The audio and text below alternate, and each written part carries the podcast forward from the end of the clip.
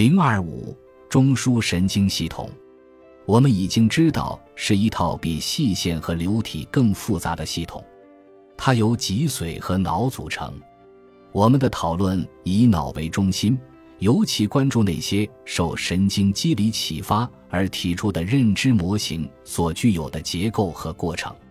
神经系统的基本单元是，它是一种特异化的细胞。能够在整个神经系统中传递神经信息。人脑由密集排布的神经元构成，有些估算认为其数量达到一千亿的数量级，其中的每一个都能够接收并传递神经冲动到有时多达数以千计的神经元那里。这比地球上和宇宙中任何已知的系统都更为复杂。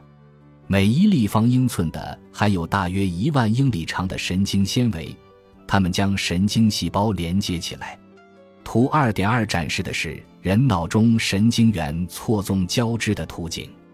请将其与单个神经元的图示相比较，并指出轴突和树突的位置。每时每刻都有大量的皮层神经元处于活动状态，通常认为知觉、思维。意识和记忆等认知功能，就是由于遍布这一复杂神经网络中的神经元同时活动而产生的。同时被激活的神经元的数目之庞大，以及支撑这一系统的基础构造之复杂，这些都是难以想象的。如果这就已经超乎我们想象，那再考虑一下大脑还有其他复杂的事物，又该是多么难以想象。这里存在一个悖论，因为脑是如此的复杂，它可能永远都无法充分的理解它自身，无论我们多么的努力。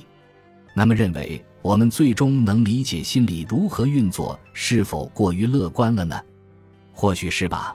但起码我们的确已对大脑的基础材料——神经元有了许多了解。